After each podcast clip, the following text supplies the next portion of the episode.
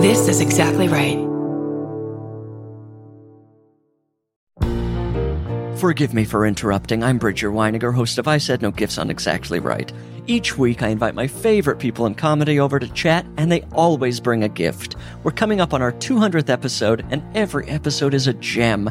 I have welcomed all kinds of great guests, including Cola Scola, Bowen Yang, Robbie Hoffman. It goes on and on and on. And you don't want to miss the 200th episode with the great Maria Bamford. What does she bring me? Find out April 25th. New episodes every Thursday. Follow I Said No Gifts wherever you get your podcasts.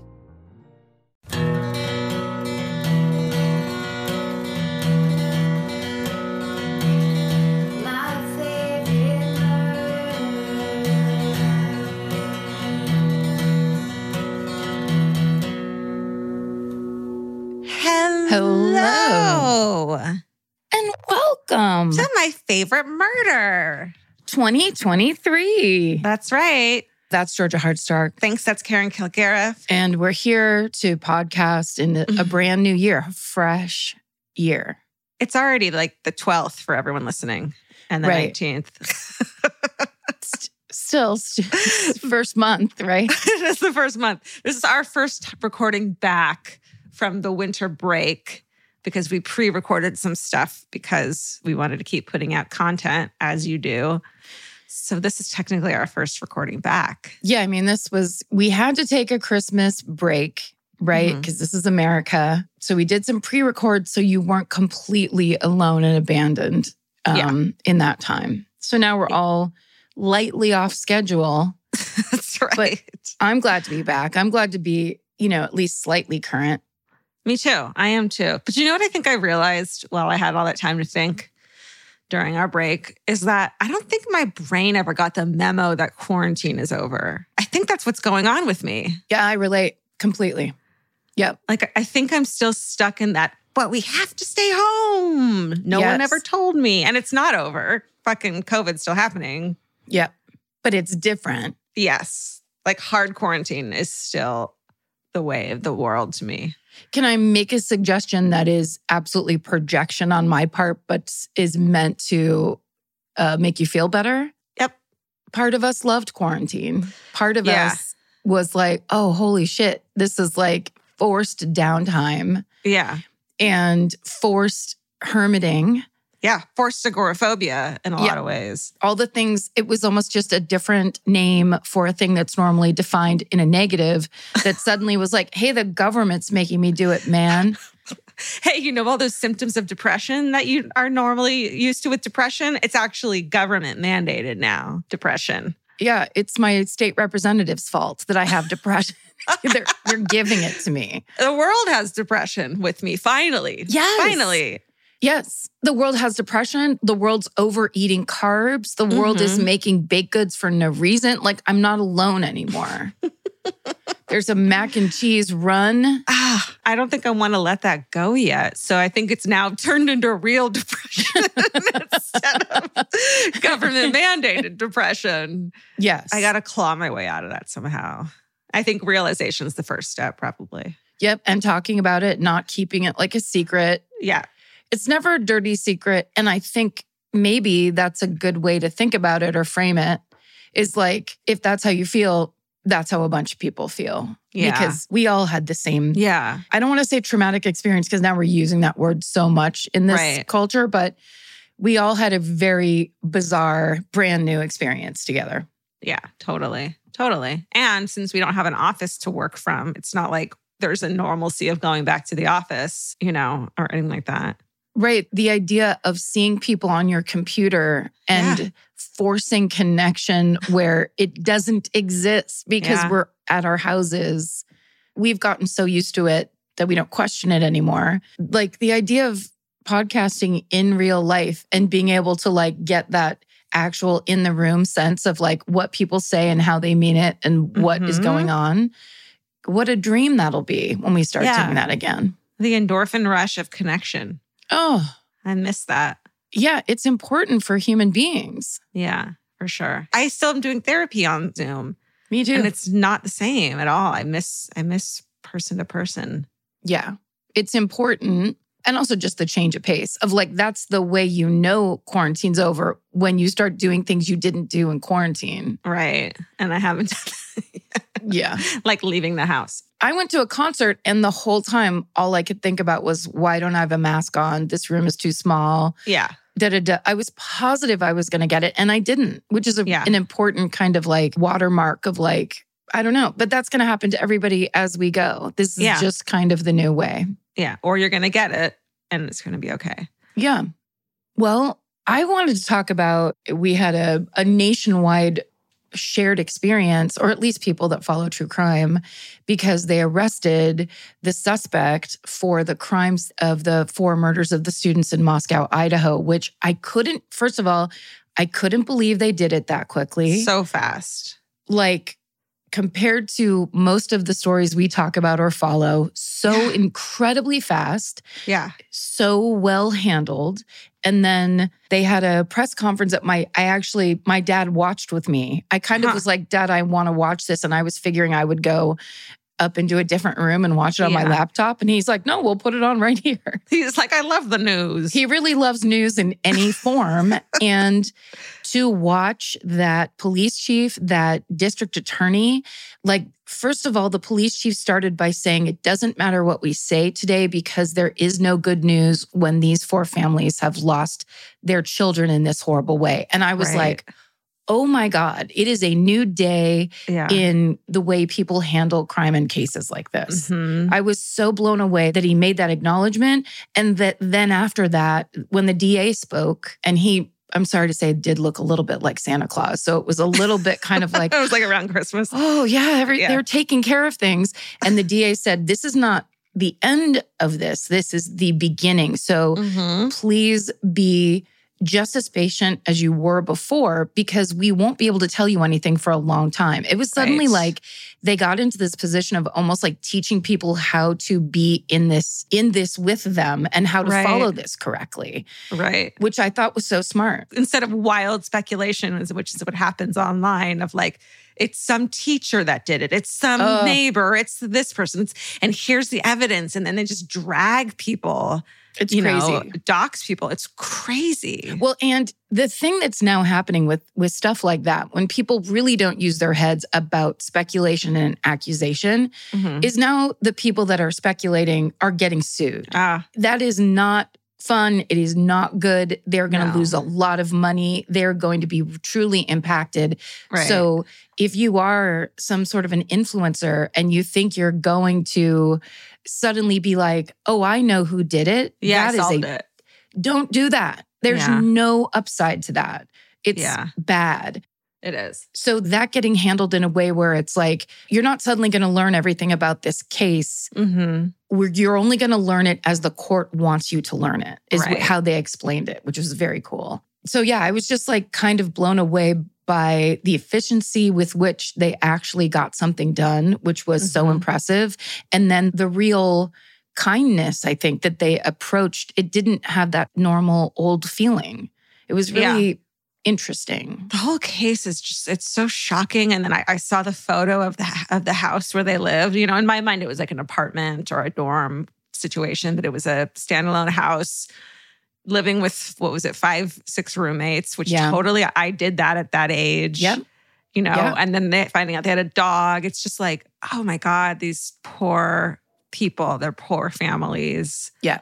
What a shock, and it's so horrible. And I hope this goes as smoothly as it's gone so far for them. Yeah. I was in a couple threads watching what people were saying, and there were a couple people, and this is going to happen. Like, you can't get upset really about anything that happens on social media because people are there to kind of make a weird stance and get clout. That's just what people do on social media. But there were some people who were trying to say things about what the roommates did or didn't do and when they did it and how that means something. Yeah. And at first I saw it and I was getting upset because it was just like, these are victims as well. Yeah.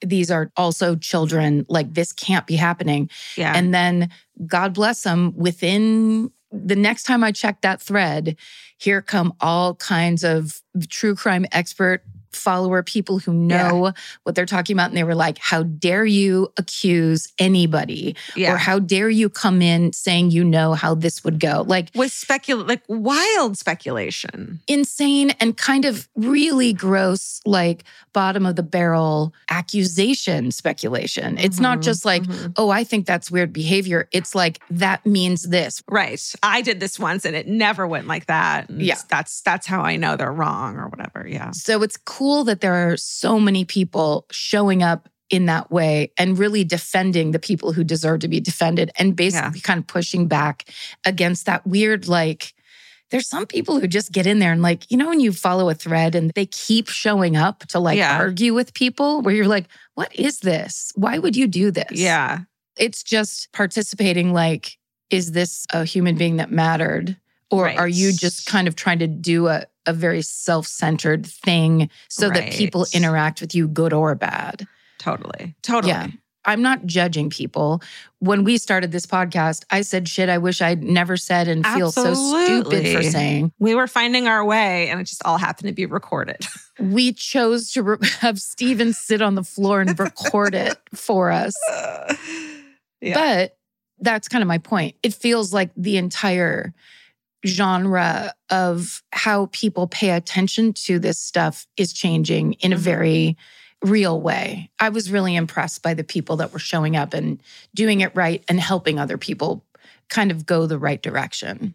Very cool. For a thing that's shocking, I think that's the thing you start to look for, because this has all those pieces of like an old-fashioned case you follow. The idea that this suspect was studying criminology. Yeah. I mean, that's like, if it was in a movie, you'd go, that's kind of corny. Totally. It is, it's mind-boggling for sure, the whole thing. Yeah. And then on the other side of that, you saw Dr. Love got arrested again. Tell everyone who Dr. Love is. Dr. Love is a case that I covered a while ago, right? That was pre-COVID, right? Mm-hmm. Sure. Definitely, I think. When did it happen? I don't remember. It must have been. I think it was. But he's a young man who has a lot of hopes and dreams to be, or at least dress like a doctor and have a doctor's office and see patients. And he got arrested for it. And it's a really kind of mind-boggling story. And got out of jail. And I guess the first job that he had relatively soon after, he allegedly, because I think he only got arrested, began to embezzle. It's just the kind of thing where he just keeps getting into trouble. And then immediately, if there's a news story about it, people will tweet me and go, look at him, he's doing it again. He's into fraud. He's really, really into fraud. It's his hobby. It is. It's wild. How do you get on the straight and narrow if what you love deep down is fraud? Yeah. You know, that's tough. Yeah. That is a tough one. Like, it can't be a hobby. That's not a hobby. Learning about people who are into fraud is a hobby. Being into fraud. He needs to go to Wall Street and start working with the people who love embezzling. They love different ways to steal and rip people off. Get in there. They applaud people who are into fraud. That's like, they reward them. Get it. Not figure prison. Out a way to take a 0.03% out of every check and put it in your personal bank account. That is... Yes, that's what is done. Right. Go work for the U.S. government. Something, you know, something. Where they reward you for being a total fucking psychopath. Yeah, lots happened over Christmas break, the full run. Yeah. Should we tell everyone what's going on with Exactly Right at the moment? Yeah, might as well get to the real business at hand. Okay. Here's some Exactly Right highlights. That's our podcasting network, everyone. This week on Parent Footprint, Dr. Dan is joined by science journalist and author of the book Mother Brain, Chelsea Connaboy. So parents and people who are adjacent to children, please check out Parent Footprint. You'll love it. If you're child adjacent in any way. Yes. And then over on I Said No Gifts with Bridger Weininger. Wow, this is an amazing booking. Writer-director Paul Feig. You might know him from the show Freaks and Geeks, many other things. He was the director of Bridesmaids. I think he also directs a couple episodes of Arrested Development. He's a legend. He directs movies now.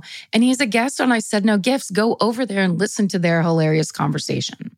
Do it. And if you haven't heard, the MFM store is now home to merch for other Exactly Right podcasts. And since it's still the cozy season, you can go check out some really fun sweatshirts from the podcast Bananas, This Podcast Will Kill You, I Saw What You Did, and more. So go to myfavoritemurder.com and check out the store.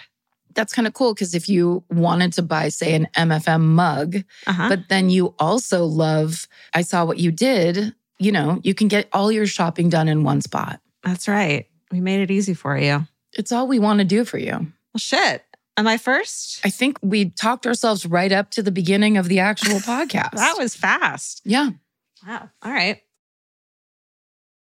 There's something about the sound of an old-timey cash register that really takes me back. I know. It sounds like someone is about to hand me an ice cream cone, but it also sounds like we just sold some merch. That's right. And if you're a Shopify user like us, you know that this sound means you just made a sale. Shopify has helped millions of businesses sell their products online, but did you know they also offer the same support for brick and mortar stores? From accepting payments to managing inventory, they have everything you need to sell in person. So give your point of sale system a serious upgrade with Shopify. Shopify POS tracks sales across all your locations. That way, you'll always know what you have in stock and where. They also provide reliable tech that fits your unique retail needs, like turning a tablet into a credit card reader. And if you're looking to reach new customers, check out Shopify's marketing tools. They're easy to use, and they integrate with all social media platforms. With Shopify, we have a powerful partner for managing our sales. And if you're a business owner, you can too. Do retail right with Shopify. Sign up for a $1 per month trial period today at shopify.com/murder. And here's the important note, that promo code is all lowercase. So go to shopify.com/murder and take your retail business to the next level. That's shopify.com/murder. Again, don't forget the code is all lowercase. Goodbye. Georgia, have you ever been blown away by the most simple dish at a restaurant, like perfectly scrambled eggs? Oh my God, yes, Karen. And then all I want to do is make that dish at home and eat it every day. Well, you probably could, as long as you have the chef's secret ingredient, Made-In cookware. Made-In was created to bring restaurant-quality performance kitchenware to home chefs around the world. For years, they've built their business by supplying restaurants and top chefs with high-end cookware. Some of Tom Colicchio's most treasured dishes at his restaurant Craft are made in Made-In. Whether you're cooking for professional critics or just the critics you live with, your meals will benefit from the quality of Made-In products. Like their carbon steel cookware, it combines the best of both cast iron and stainless steel clad, so it's rugged enough for grills or an open flame. It's the MVP of summer cookouts and cook-ins. What I really love about Made-In cookware is that it actually makes something like having a Memorial Day barbecue much more convenient because you can keep everything on the grill. If you need to throw, say, a pan of garlic up on the top while you're grilling your steaks on the bottom, it's strong enough, durable enough to do that. If you want to take your cooking to the next level, remember what so many great dishes have in common. They're all made in. Save up to 25% this Memorial Day from May 18th through May 27th when you visit madeincookware.com. That's MADEIN cookware.com. Goodbye. Okay, well, I'm first, and this is a story, a cold case that had a big update at the end of 2022. I thought I'd give everyone the background and the update, and hopefully in 2023, we'll see some more updates on this historic, huge case. So this is the story of the boy in the box. Oh, wow. Yeah. This episode features pretty graphic depictions of child abuse, including some mentions of sexual abuse, which aren't graphic, but they're mentioned. So it just as a warning to listeners. So main sources used in my story today is a New York Times article by David Stout, a Newsweek article by Gerard Kainga, a Philadelphia Inquirer article by Jason Nark, and a People magazine article by Nicole Acosta. And the rest you can find in our show notes. So it's February 25th, 1957. So we're going way far back. A teenage boy has set up some illegal muskrat traps in an empty lot lined with bushes in the Fox Chase area of Philadelphia, Pennsylvania. So I think it's in the middle of Philly, but I think it's kind of, you know, some open grassy lot area. Back in the 50s when they had grass in Philadelphia. Exactly.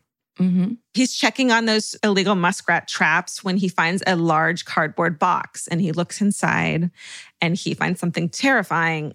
he's freaked out, but is afraid that if he calls the police, they will take his animal traps away.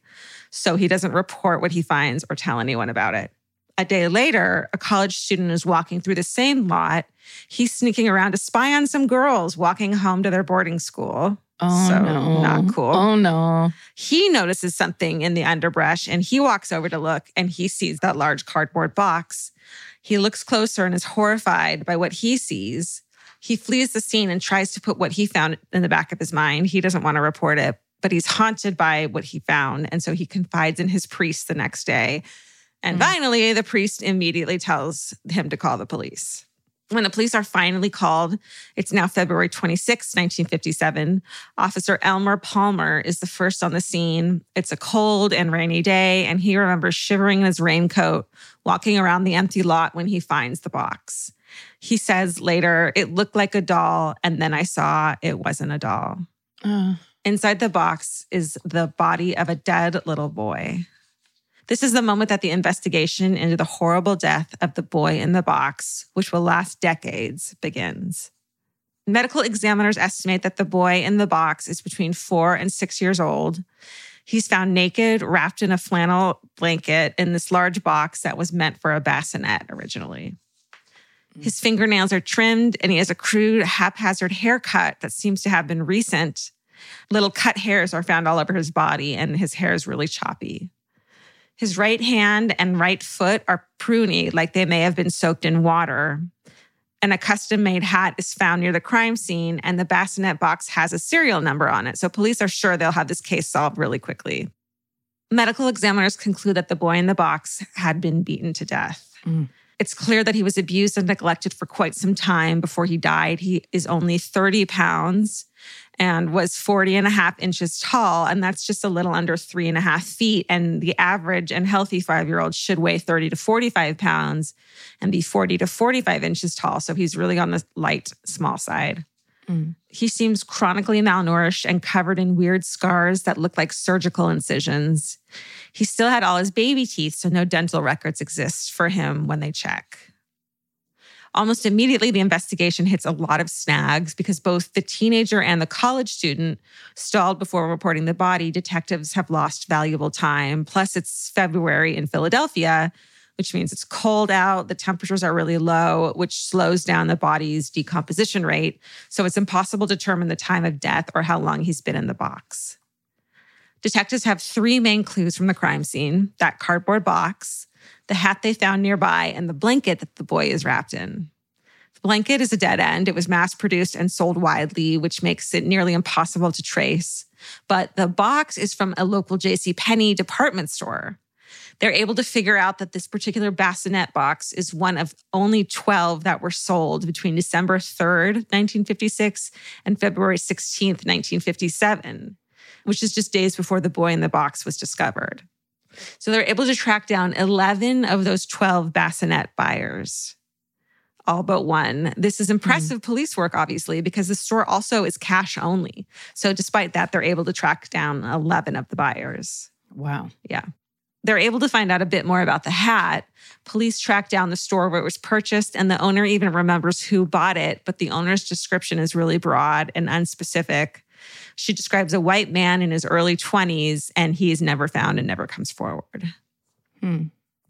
So police are becoming desperate for leads. Detectives check hospitals, orphanages, and foster homes, both in and out of Philly. They make flyers with graphic photos of the boy in the box and distribute them widely. These posters are disturbing. I'm sure we've all seen them, and feature images of his dead body and a plea for any information anyone might have.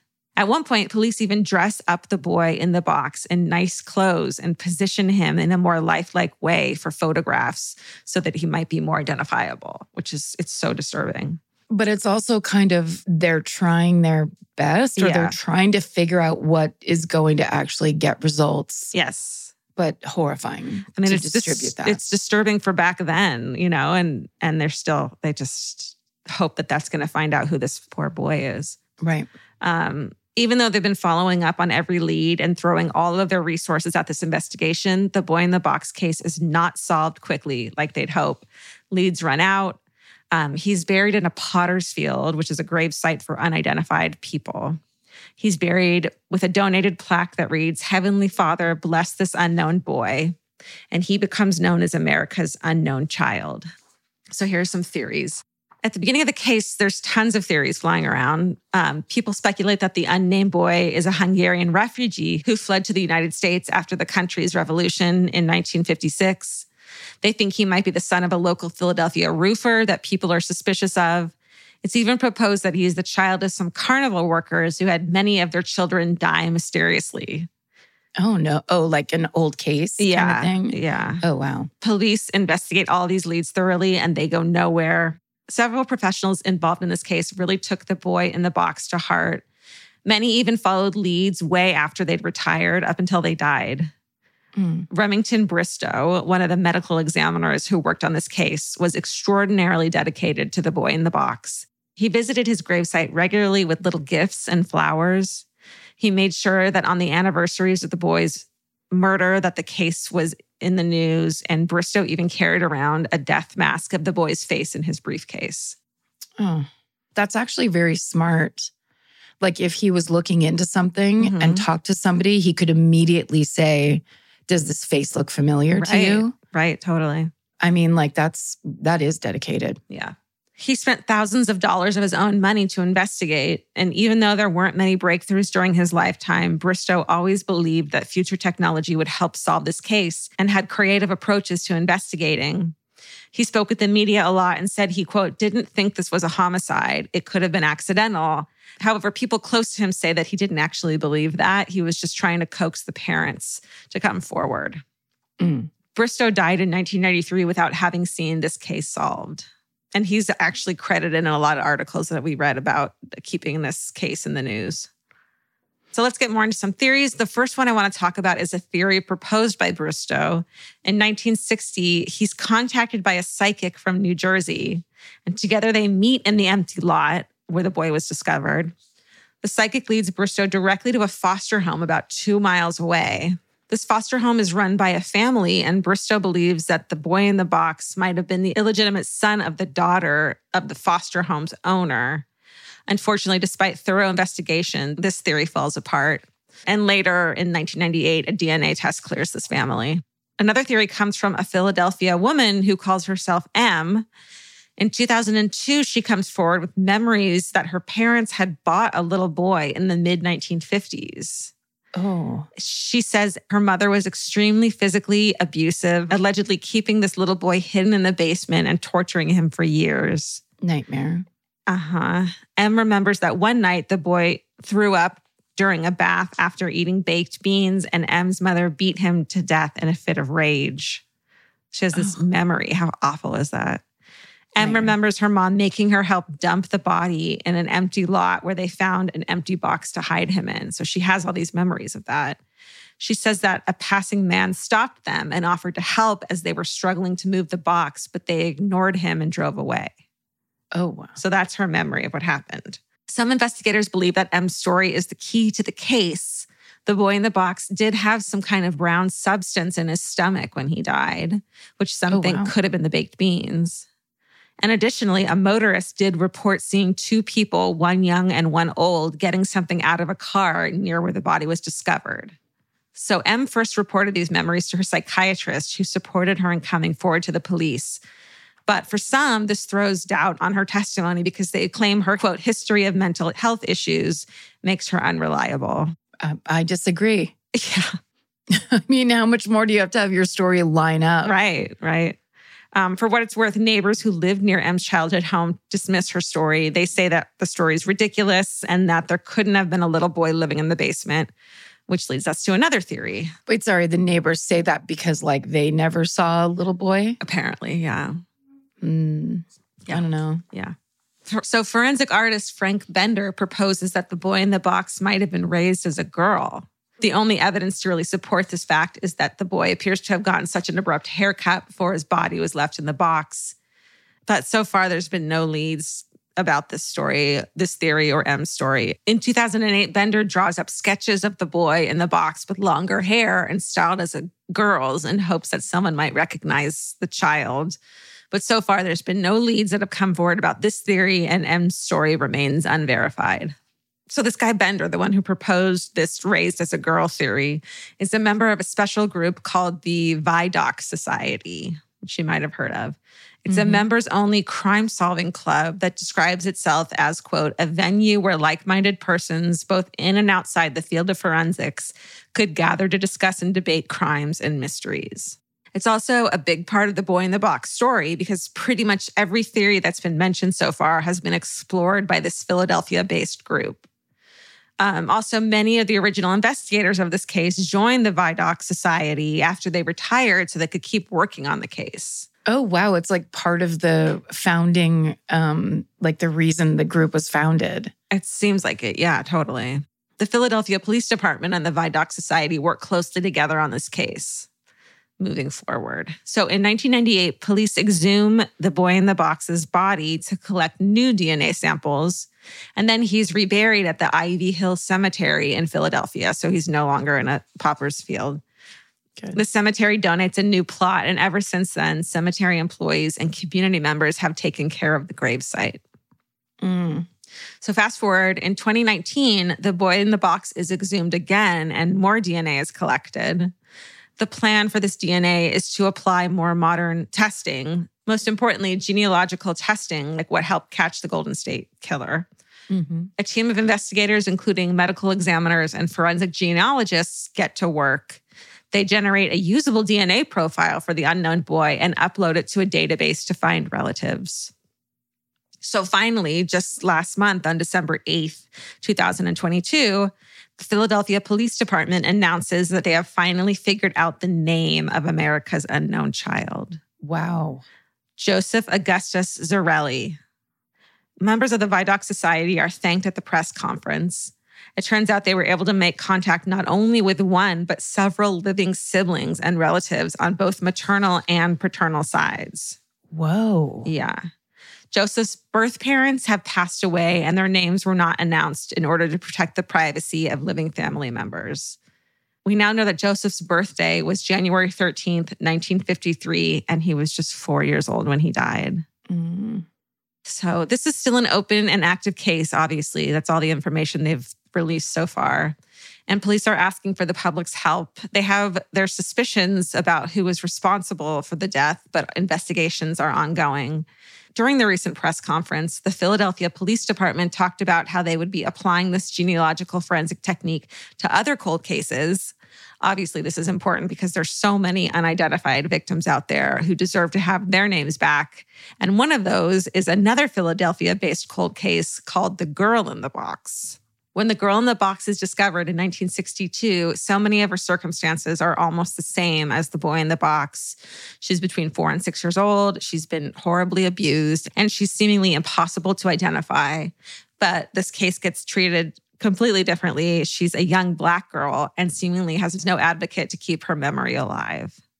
She was buried in the same cemetery for unidentified people as the Boy in the Box, but her grave was basically forgotten.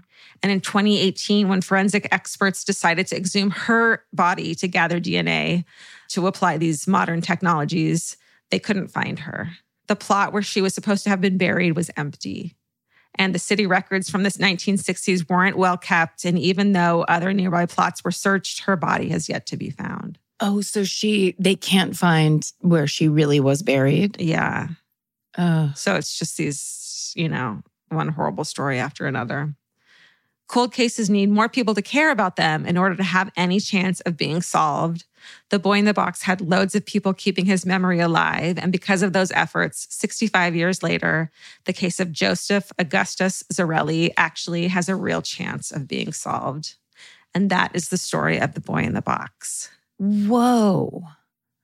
So we have yet to find out if M's story is related? Yeah, could be. So we don't know. Yeah, we don't know anything. And who knows when and if we will. But there might be like an old relative who can finally talk. Yeah. Yeah. Or something that, like somebody was keeping a family secret for whatever reason and can now actually tell it, especially if there was like horrible abuse. Totally. Totally. Oh, wow. Yeah. Incredible. Yeah. Wild story. One of those ones that I think true crime people have always just been like, just so curious about this. How can a child be found and not be identified? It just seems so impossible, you know, but it happens all the time, obviously. It happens all the time. And it's the kind of thing where people bringing unwanted children into the world, those children suffer. Yeah. And that idea, when you start talking about like, let's check foster homes. We should have a foster system set up where that would never even be considered because their children are protected and loved, and which is not to say that many are not. Yes. But the ones that are not. Yeah.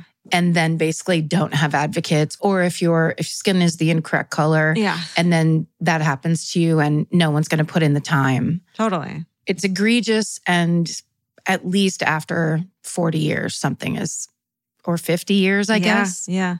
70 years. 65 years. Jesus Christ. Well, good. I mean, congratulations to those people who kept on investigating and stayed on it. Totally. You know, there's some like online sleuth that has been like dedicated for 30 years or something. Definitely. I would love to know about that. Someone who's like, well, here's what I did. Right. And so here's the email I sent. Exactly. Yes. So I'm going to do the thing that you know I like to do, which is change gears and go in a very different and bizarre direction. Okay. It's the craziest story, but it's really old. It's such a reflection of how old it is. This is the amazing life and the questionable death of Cuba's first Olympic athlete, Felix Carvajal. Oh. I actually started reading this to my dad as I was going over it because it was so insane that I was like, Dad, listen to this. So the sources for today, a heavily cited article by a writer named Liam Boylan Pett for Lope magazine, L-O-P-E, entitled The Barely Believable Life of Felix Carvajal. There's also an uncredited Courier Journal article from 1905 called Fleet of Foot and Tireless is Felix Carvajal, the Cuban. And then there's a 1906 article by Robert Edgren that ran in multiple newspapers called Cuba Well Represented in Marathon Race at Athens, The Queer Story of Felix Carvajal. All right. So the rest of the sources are in our show notes if you want to look at those and read those. So we're starting in 1907. That's 125 years ago.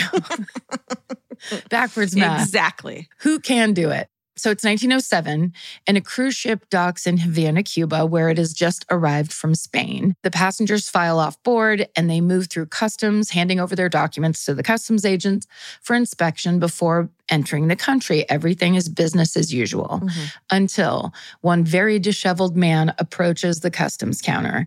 The agent checking his paperwork is instantly suspicious, not only because the man looks very dirty, but he's also just landed from a long transatlantic trip, yet he is carrying no luggage. When the agent checks the man's papers, his suspicion turns to shock. The name on the paperwork is well known to him and to many Cubans, Felix Carvajal, Cuba's first Olympic athlete. Just 3 years before, in the 1904 Olympics in St. Louis, Felix made a huge name for himself in the marathon event. But this messy-looking man couldn't possibly be Felix Carvajal because Felix Carvajal is dead. So, now we have to rewind about 30 years. I'll tell you about basically the beginning of the life of Felix de la Caridad Carvajal y Soto. He's born in March of 1875 in Havana, Cuba. His family is very poor, and he doesn't have much in the way of material possessions, but what he does have is a seemingly inexhaustible supply of energy. God, I'd love to have that. That'd be nice. Felix is always on the move, and he's a little cocky. So much so that when he's 14 years old, he has no athletic credentials to his name. He is not ranked, rated, anything. And he challenges a much older, decorated Spanish athlete to an endurance race. So at this point in history, Spain has controlled Cuba for hundreds of years. Tensions between the two countries are palpable, so this race actually becomes political. The two runners start at 8 in the morning, and they are still racing well into the evening. when his Spanish competitor finally throws in the towel around 5 p.m., 14-year-old Felix keeps going for another 2 hours. Oh my God. So he wins, and then he does a kind of in-your-face thing. By the time Felix finally stops at 7 p.m., he's been running for 11 hours straight. The website Cuba Paradisas says that, quote, the joy of Felix's neighbors and friends was intense, and they carried him on their shoulders through the streets. Felix is so overcome with emotion that he bursts into tears. He's a hometown hero, basically. Mm-hmm. So by 1895, Felix is 20 years old. He's 5'3", and he has this enormous mustache, like a glorious, gigantic, a little bit twisty at the end mustache. Very nice. At this point, Cuba is in a full-fledged war against Spain for its independence. Mm-hmm. And Felix is serving as the personal mailman for Calixto Garcia, who was a top Cuban general. The job requires Felix to run up to 30 miles a day, delivering important military messages all across the island. Wow. Yeah, right? It's incredibly dangerous work. Also, to us, very tiring. And before long, Felix winds up on the radar of the Spanish military. And at one point, he is almost killed by an enemy soldier. But when the war ends in 1898, despite his service, Felix is barely scraping by. He takes jobs as a civilian postman. He's a hotel doorman. He's a barber. He's a handyman. And then the little free time he does have, he spends it running. So he's never had the means to travel to a formal race like the Boston Marathon, but still Felix is confident that he's one of the best long-distance runners there is. Mm-hmm. So when he hears that the 1904 Olympic Games will be held in St. Louis, he becomes consumed with the idea of competing in the marathon of the Olympic Games and winning the gold for his country. Felix figures that if he can just get there, he'll bring glory to Cuba and get recognized finally as one of the world's best athletes. Gotta be that cocky. Right? Wouldn't that be nice? To just be like, it's me. I just need to be able to show up. Yeah, somehow. I'm the best. So, yeah. I don't think there's anything wrong with thinking that way. No, absolutely not. It helps. Yeah. I think. For sure. That and a gigantic mustache that truly looks like a small broom. Okay. But in the early 1900s, getting to Missouri from Havana is tough enough. But for Felix, who's basically destitute, it's borderline impossible. So he decides to go ask the mayor for help. But once he gets there, he's stopped outside the mayor's office door by a secretary who is not buying his sales pitch. And it's hard to blame her. Felix is a complete unknown. He has no proof to back up his claims that he is this excellent athlete. So she asks him to leave. But Felix can't let it go. He pushes his way past her.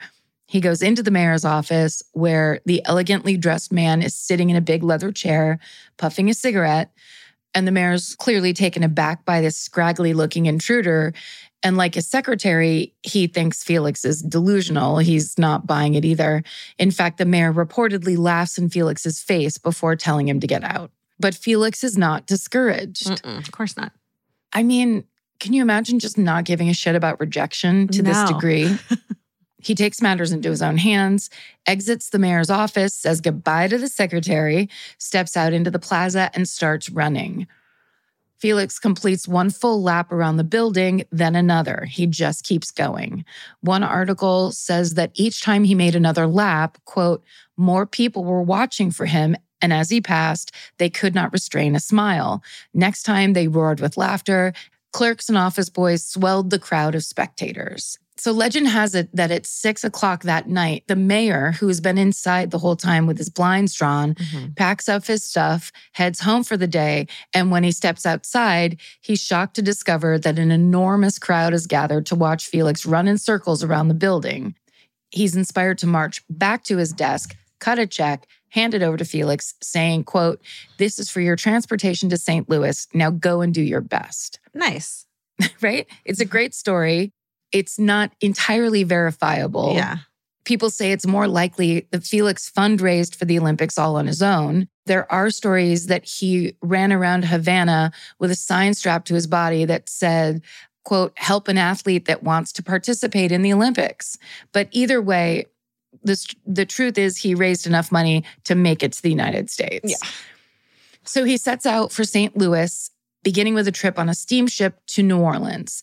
But then once he gets off that steamship and gets into New Orleans, he needs to find a way to get to Missouri, and he's already running low on money. He didn't raise enough money to cover food, hotels, or any athletic wear that he needs to raise. He just basically has ticket money and a tiny bit more. But he's not stressed about it, not Felix. Instead, he has too much fun hanging out in New Orleans bars and casinos, and he ends up losing every excess penny he has playing dice. No. Yeah. So now he has absolutely no means to get to St. Louis, which is 700 miles away from New Orleans, but he's not discouraged. He can't pay for transportation, so he figures he'll just walk there. So he sets out, occasionally hitching a ride here and there, and he ends up making it to St. Louis just 4 hours before the Olympic marathon begins. Love it. When he arrives at the starting line, he hasn't eaten anything for days. His body's exhausted. He's wearing the worst possible outfit for marathoning, which is a billowy long sleeve shirt, long slacks, which are his only pair of pants, heavy homemade boots, which weigh around 4 pounds total. Oh my God. And to top it all off, a felt beret. Wow. And it's 90 degrees outside. No. So it's not just improper clothing for running, but it is a terrible outfit just for walking around outside. Yeah.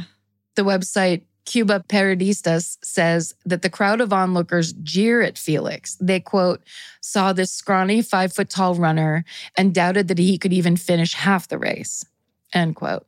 So at the starting line, an American named Martin Sheridan pulls out his pocket knife and cuts Felix's slacks into Bermuda-length shorts to help Felix run better. Nice. And a 1907 article in the St. Louis Post-Dispatch says that Felix, quote, carefully hid the pieces so that he could sew them on again after the race because they were the only trousers he had. Aww. So he took the bottoms of his pants and put them in his pockets so he could keep them. Now, there's a really great picture of all of the marathoners before the race. And they all are basically wearing white tank tops with numbers on them and white shorts. Mm-hmm. And some of them are wearing belts. They almost look like weightlifters' belts. Hmm. And then Felix is standing over there in a dress shirt and then these kind of Bermuda shorts and then big old boots. So the men's marathon is billed as the top athletic event at the 1904 Olympics. So there's thousands of spectators, and they're gathered in a brand new stadium to watch the 32 runners take off. So at 3:03 p.m., the starting pistol fires. The runners start by running 5 laps inside the stadium, and then they move outside where they are hit with a wall of heat because it's 90 degrees outside. Mm-mm. So it's so insane. This marathon course is strenuous, it's hilly, and it is arguably unsafe. A journalist named Karen Abbott writes that, quote, the men had to constantly dodge crosstown traffic, delivery wagons, railroad trains, trolley cars, and people walking their dogs. Perfect. So it's not in any way fenced off. They just have to run through St. Louis. Wow. Kind of great. It's later described by one marathoner as, quote, the most difficult course a human being was ever asked to run over.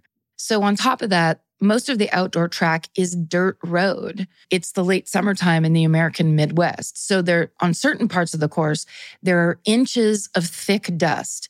And as the runners move through, they kick it up into their own mouths and faces. All the passing vehicles, carriages, and pedestrians add to a literal dust cloud that follows the runners as they go. Oh my God. And before long, multiple athletes drop out because they can't see, breathe, or they're vomiting dirt. Cool. So that's bad for running, apparently. How would we know? So now but there's Felix. Weirdly, he seems to be handling it all like a pro. For the first few miles, he's leading the group, which is a miracle considering how hungry, tired, and thirsty he must be. But what's interesting is all the runners are thirsty because, of course, today it's a no-brainer that hydration is essential for athletes, especially on a hot summer day. But back in 1904, it was up for debate. Mm-hmm. So the organizers in St. Louis are using this race as a research opportunity to test whether, quote, purposeful dehydration improves athleticism. Oh, no.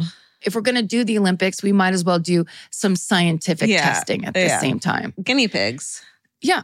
So accordingly, organizers have only set out 2 water stations along the marathon route. One is at mile 6, the other at mile 12.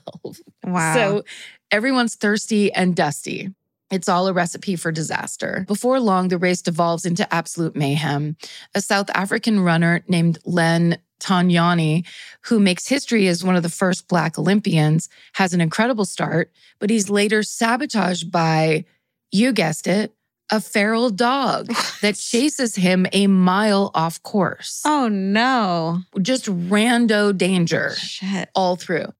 Then an American runner named William Garcia collapses on the side of the road and has to be hospitalized because dust has, quote, coated his esophagus and ripped his stomach lining. Oh, my God. And they later say that had he gone unaided an hour longer, he might have bled to death. Jesus. It's kind of like a post-apocalyptic marathon in a lot of ways. Yeah. There's a lot of extra shit happening. In fact, stomach issues soon start wreaking havoc on a lot of the marathoners. A front runner named Sam Meller taps out around mile 13 because of debilitating cramps. And then a runner named Fred Lors drops out in style and hitches a ride back to the stadium in a car. Yeah. So now our boy Felix, who's clip-clopping along in his big boots, is falling behind. But not because of exhaustion or improper running gear or dehydration. He's trailing because he's such a ham that he can't keep himself from stopping to greet spectators along the route. Oh, my God. He keeps having conversations with people in broken English. At one point, he even steals a couple peaches from someone on the sidelines. He loves having an audience, but of course it comes at a cost. Later, race officials will determine that Felix loses an entire hour to these trackside chats. Wow. So nevertheless, he persists. But with each mile, Felix's hunger intensifies. Eventually, he can't ignore it anymore. Luckily, the course runs alongside an apple orchard. So Felix decides to take yet another break from the race. He hops a fence and goes into the orchard and helps himself to a generous number of apples. But in yet another unfortunate turn of events, those apples turn out to be rotten. No. So within minutes, Felix has shooting stomach cramps and is in so much pain, he has to lay down and rest. Oh, my God. If you're like me, you're always looking for a story to dive into. Whether it's a family drama or a mystery to solve, the key to getting hooked is the details. I need rich visuals and intricate storylines, and June's Journey has that and more. June's Journey is a mobile mystery game that follows June Parker, a daring young woman, on a quest to uncover the truth about her sister's murder. This is your chance to test your detective skills because you'll play the game as June herself. Explore beautifully designed scenes from the 1920s, like lavish estates and gardens, and don't forget to keep an eye out for hidden clues. There are twists, turns, and catchy tunes, all leading you deeper into the thrilling storyline. And if you play well enough, you could make it to the Detective Club. There, you'll chat with other players and compete with or against them. June needs your help, but watch out. You never know which character might be a villain. Shocking family secrets will be revealed, but will you crack the case? Find out as you escape this world and dive into June's world of mystery, murder, and romance. It's all just one tap away. Discover your inner detective when you download June's Journey for free today on iOS and Android. That's June's Journey. Download the game for free on iOS and Android. Goodbye. Okay, we're back. This is so weird for everyone at home. We had just had a 24-hour pause in this podcast because mid-story. Yesterday, as Karen was telling her story, I was trying so hard to keep it together, but I, as we started recording, was getting a migraine that kept coming on, and then throughout Karen's story, which was like people throwing up and people getting sick. And I had to stop and be like, I can't do this today. And I went and threw up. I get a migraine like once every few months and I have to throw up and lay down. So they're the worst. It's the worst. Truly the worst. Thank you for letting me pause, but We're back. Yes, of course. Oh, wait. We jumped ahead 24 hours. We're different people. This isn't for you. It seems the same. It's so different. And I have different pajamas on, even. I have the same clothes on. Yeah. Okay. All right. So let's get back into it. I feel 100% better. Okay, good. We're getting right back in. All right. We're mid-marathon. Wouldn't it be interesting? I was about to say, for those of you who just joined us, what if someone started the podcast here? That would be really fascinating. That would be weird. They accidentally skipped forward. Okay. So now up ahead on the marathon route, way ahead of Felix, is a man named Thomas Hicks, who in fact is a professional clown. I love it. He loves to bring joy to the people, and also he loves to run away. So he's managed to reach the first place spot in this race. But things are not going well for him either. Back at mile 10, he'd exhausted himself sprinting to the front of the pack. Mm-hmm. So now he's depleted. He wants to give up. Oh, this is the part that broke you. Yeah. But his trainers aren't ready to let that happen. So Thomas Hicks' trainers run onto the course and give him one of the first known performance-enhancing substances ever used at the Olympics. Oh, remember this? I was so sick yesterday. I was while we were recording, I kept getting lower and lower on the couch and like almost laying down. and then I hit her with this factoid, which is mid-marathon, a guy's trainers run on and give him a combination of strychnine and egg whites. That's right. And then I was like, we need to stop. Georgia, that's when Georgia called it and said, this marathon podcast recording session is over. I mean, that's how good your story was, you know? Hey, we're making it real. Yeah. Please let us know if we instigated any other migraines or really anything. It's pretty challenging, this story. Yeah. So the trainers come on and give him basically a very strange, like a keto egg white strychnine omelet. Don't try this at home, anyone. Yeah. Apparently back then, well, in small amounts, strychnine, which is also found in rat poison, used to be sometimes used as a stimulant. Oh, interesting. The idea that anybody survived back then is incredible. And these trainers also have brandy on hand because, quote, runners at the time apparently believed against all evidence that alcohol would give them a boost and champagne was often drunk during races instead of water. No, just no. Yes. I mean, this is an argument to become interested in history. Yeah. Any students out there, it was so weird back then. Yes. You need to find out what they were doing. Truly. Against all evidence. It sounds like a lot of people today, actually. Yeah, that's true. Where it's like... I don't know. I don't know about a shot of brandy. Fuck science. I'm going to do this on my own. I have depression. I probably should drink champagne through it. Yeah. That's what's going to do it. Hey, it's me. So meanwhile, Fred Lors, you might remember him. He was the runner who forfeited because he was having stomach cramps. Mm-hmm. He got into a car and he was heading back to the stadium, which is where the finish line was. So along the way of him riding back to the stadium in a car... He's smiling and waving to spectators. You know, he's remembering the glory of the race. Mm-hmm. And then he decides to do something that ended up being very controversial. As a crowd of spectators and race officials watch, he hops out of the car, gets back on the marathon route, and starts running the race again in front of everybody. He actually ends up running all the way back into the stadium. He goes inside, he crosses the finish line, and inside, of course, the people inside the stadium are none the wiser. So thousands of people in the stadium erupt in cheers thinking they're watching the man win the gold for the marathon. Yeah. Bro. All the way to the point where Alice Roosevelt, who was President Theodore Roosevelt's daughter, she's there to give out medals. And she puts a wreath on Fred's head and she is about to put the gold medal around his neck. But before she does, a mob bursts through the stadium doors and exposes Fred as a fraud. He would later go on to apologize and claim it was just a joke that he took too far, which I really relate to and understand. Where it's like, wouldn't it be funny if? And then you don't think I'll about tell them after. I'm not going to keep it. It's just, I'll let Alice Roosevelt know this isn't real.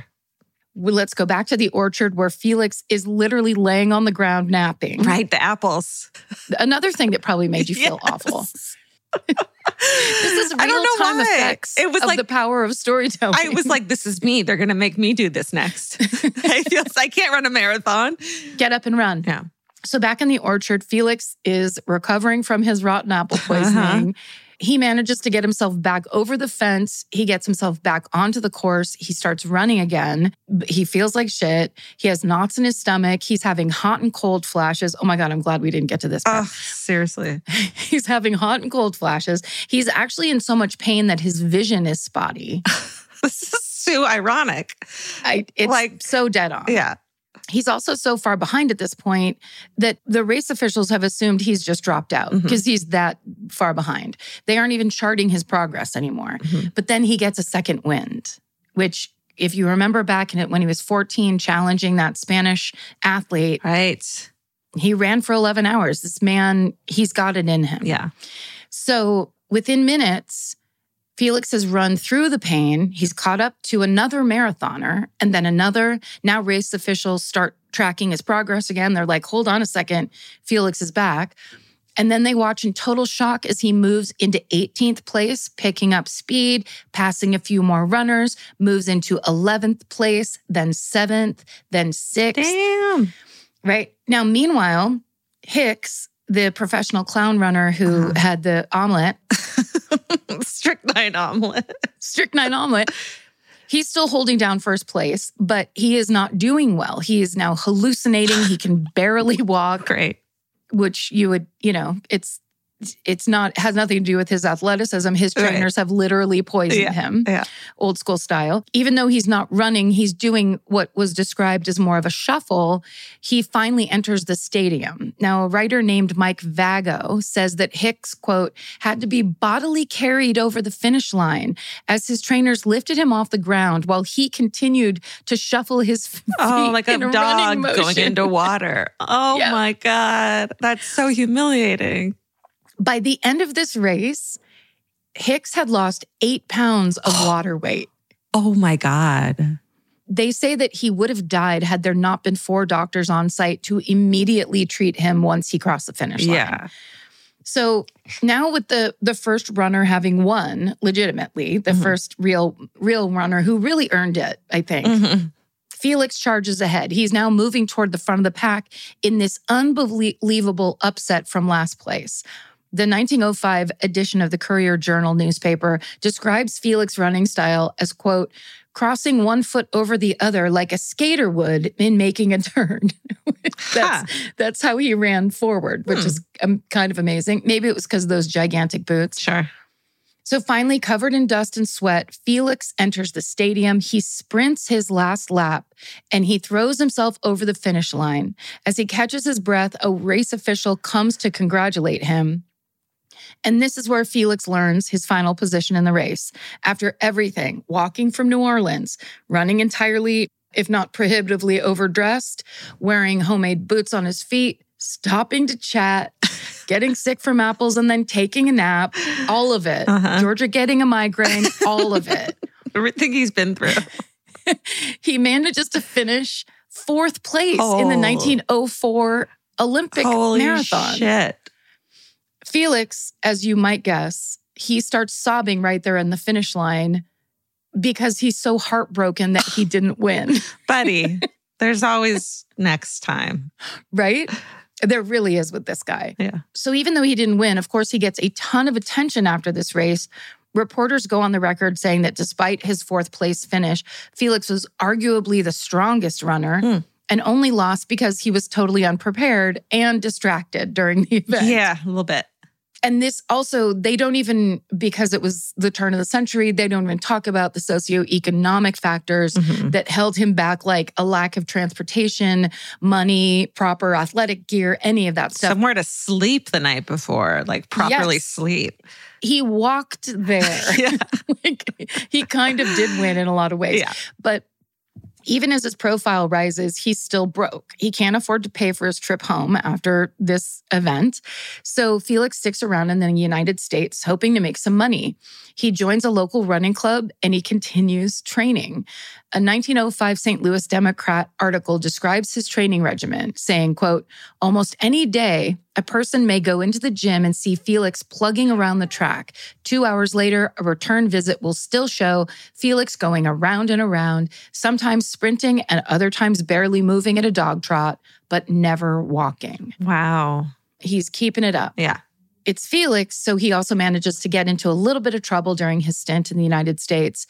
He goes to visit friends in New York, and during that time, he, quote, jogged beside cable cars until police arrested him and sent him to Bellevue Hospital as an insanity suspect. Huh. So, but that was just his style. Yeah. Like, it was like he, and I'm sure he was probably talking to people on those cable cars, is my guess. So Felix spends 3 days at Bellevue before his friends finally figure out where he is, and they go pick him up. And when they do, the police ask them, how long has he been crazy? And to which his friends reply, quote, he isn't crazy, he's a runner. So when Felix goes back to Cuba, he brings back with him all these medals and prizes from races in Chicago, Washington, and beyond. He is even profiled by a Cuban magazine. Basically, he is, you know, he is now a lauded, celebrated long-distance runner. Mm-hmm. And now he's got his eyes on the 1906 Athens Marathon. So he's like, I'm going to do it again.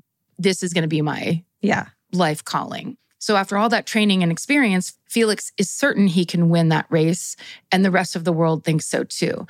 But even with all the acclaim he's earned as a premier Olympic athlete, Felix is still clocking into his postman job every day and trying to earn a living.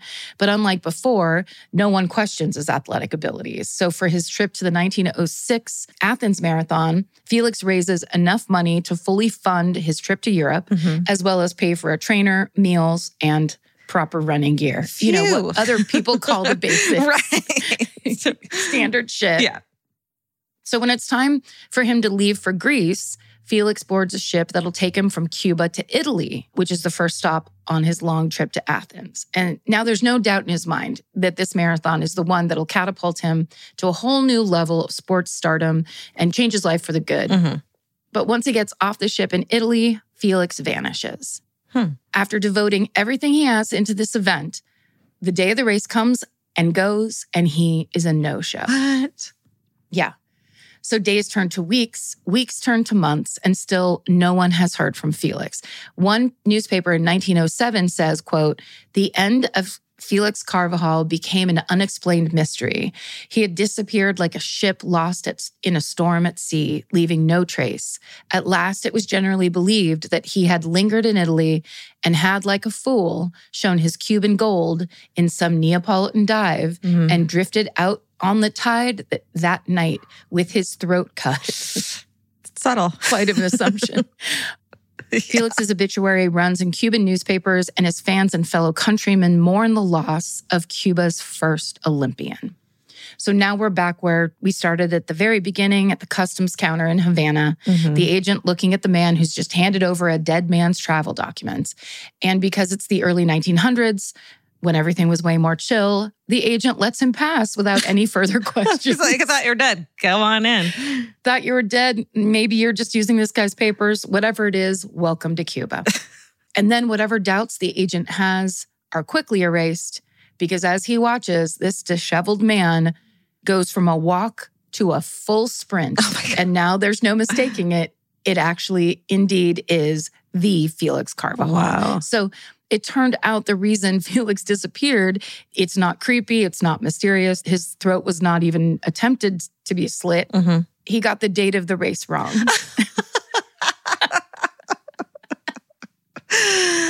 Bro. It's my life story. Bro. Just like some basics. You had one job. You have one job. You cared so much about this race that you focused on the wrong detail. So by the time Felix gets to Athens, the marathon had already happened. Oh, buddy. So instead of jumping on the next ship home, he decides to make the best of it. And he ran races in France, Spain, and Italy. Okay. Before he finally earned enough prize money to make the trip home. So Now word quickly spreads that Cuba's first Olympian is alive and well, and newspapers start correcting their earlier reporting with publications as far away as North America running headlines like Cuban marathoner runner Carvajal comes to life. Mm. So Felix is back in Cuba. He keeps on training. In 1908, he's in his mid-30s. He goes professional. The next year, he's billed as the man to watch in a marathon in New York State. 20 years later, when he's 53, he runs over 4,000 laps in 6 days around a Havana mall. Holy shit.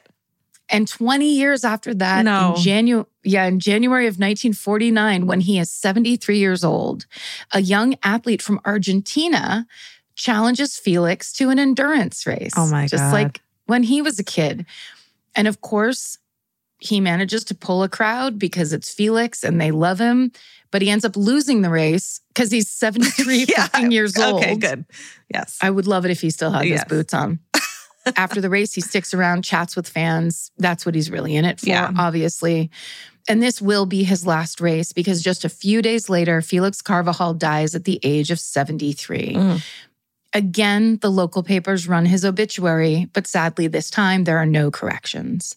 So over the course of his life, Felix Carvajal won 55 trophies for marathons and races around the world. Mm. He is remembered in Cuba as Andarin, or the Walker, and his story has endured for over a century. Countless magazine features, books, newspaper articles have been written about him. He was even the subject of a 30-minute Cuban TV special.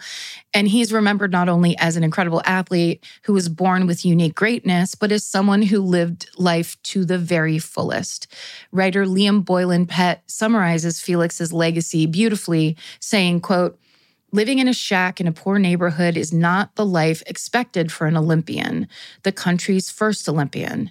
Nothing is said about his family or his personal life. The profiles and newspaper clippings hinted at it, but it seems that Carvajal was never able to escape poverty. He was born with almost nothing, showed up to his races with almost nothing, and died with almost nothing. The few times he had enough money to travel, he took advantage of it. He saw the world, and he always did it running. By all accounts, even when he was down, he ran his ass off." And that is the legend of Cuba's first Olympian, Felix de la Caridad Carvajal. Wow. Wow. Right? Yeah, legendary, for sure. A 2023 inspirational kickoff? Yeah. Like, feel no matter good. What, do it. Let's be like this guy. It's almost like he invented just do it, the phrase just do it. But it's almost like Nike owes him a couple $100 billion. That's right. Very cool. That was great. I'm glad I stuck around for it. I'm glad you came back. I really appreciate it. I think Maren McClashan, our researcher, is the one who suggested that story. And she was like, I know it's crazy because there's not, it's certainly not really true crime except for his disappearance. Yes. But the story itself is so truly nutso that it's going to be fun to talk about. Good one. I love it. All right. Well, great job. That was maybe the longest podcast we've ever done. Yeah. 24 hours. I think, yeah, at least 24. Yeah. We did it. We did. Great job. Thanks, everybody, for listening. That's right. For being with us. I think we're coming up on our 7-year anniversary, by the by. We fucking are. Holy shit. Yeah. Me, you, Steven, we've been doing this fucking thing for 7 years. That is crazy. Thanks, everyone. Yeah. We're going to have a celebration, but thank you guys for, especially our day one listeners, our early days listeners, everybody that is, we say it all the time. It's a crazy thing to be able to do this for a living. I just told you that story.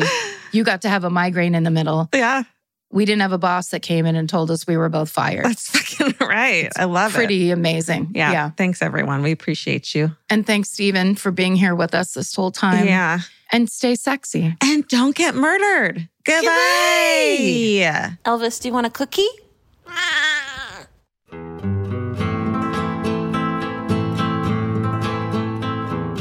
This has been an Exactly Right production. Our senior producer is Hannah Kyle Crichton.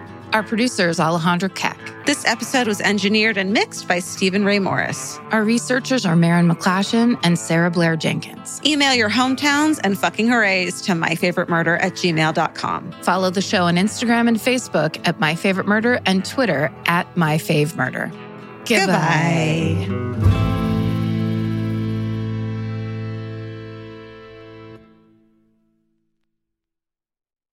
Follow My Favorite Murder on Apple Podcasts, Spotify, or wherever you like to listen so you don't miss an episode. If you like what you hear, rate and review the show. Visit exactlyrightstore.com to purchase My Favorite Murder merch.